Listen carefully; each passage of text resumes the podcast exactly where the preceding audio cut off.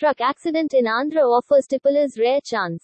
Amaravati, May twenty-second, Social News. X Y Z tipplers vie with each other to grab beer bottles spilled on the road after a truck carrying beer overturned in Andhra Pradesh's Prakasam district on Sunday. The incident took place in Mula Gunta Padu in Singarai Konda mandal of the district. The truck laden with beer bottles was on its way from Srikakulam district to Madanapalli in Chittoor district. The truck overturned when the driver apparently lost control over the vehicle. Beer bottles spilled on the road, leading to a traffic jam. Police rushed to the spot and deployed an earth mover to clear the road. As the news reached them, tipplers rushed there. They were seen grabbing the bottles from the earth mover even as the driver warned them about the danger of being hit by the vehicle. Source: I A N S.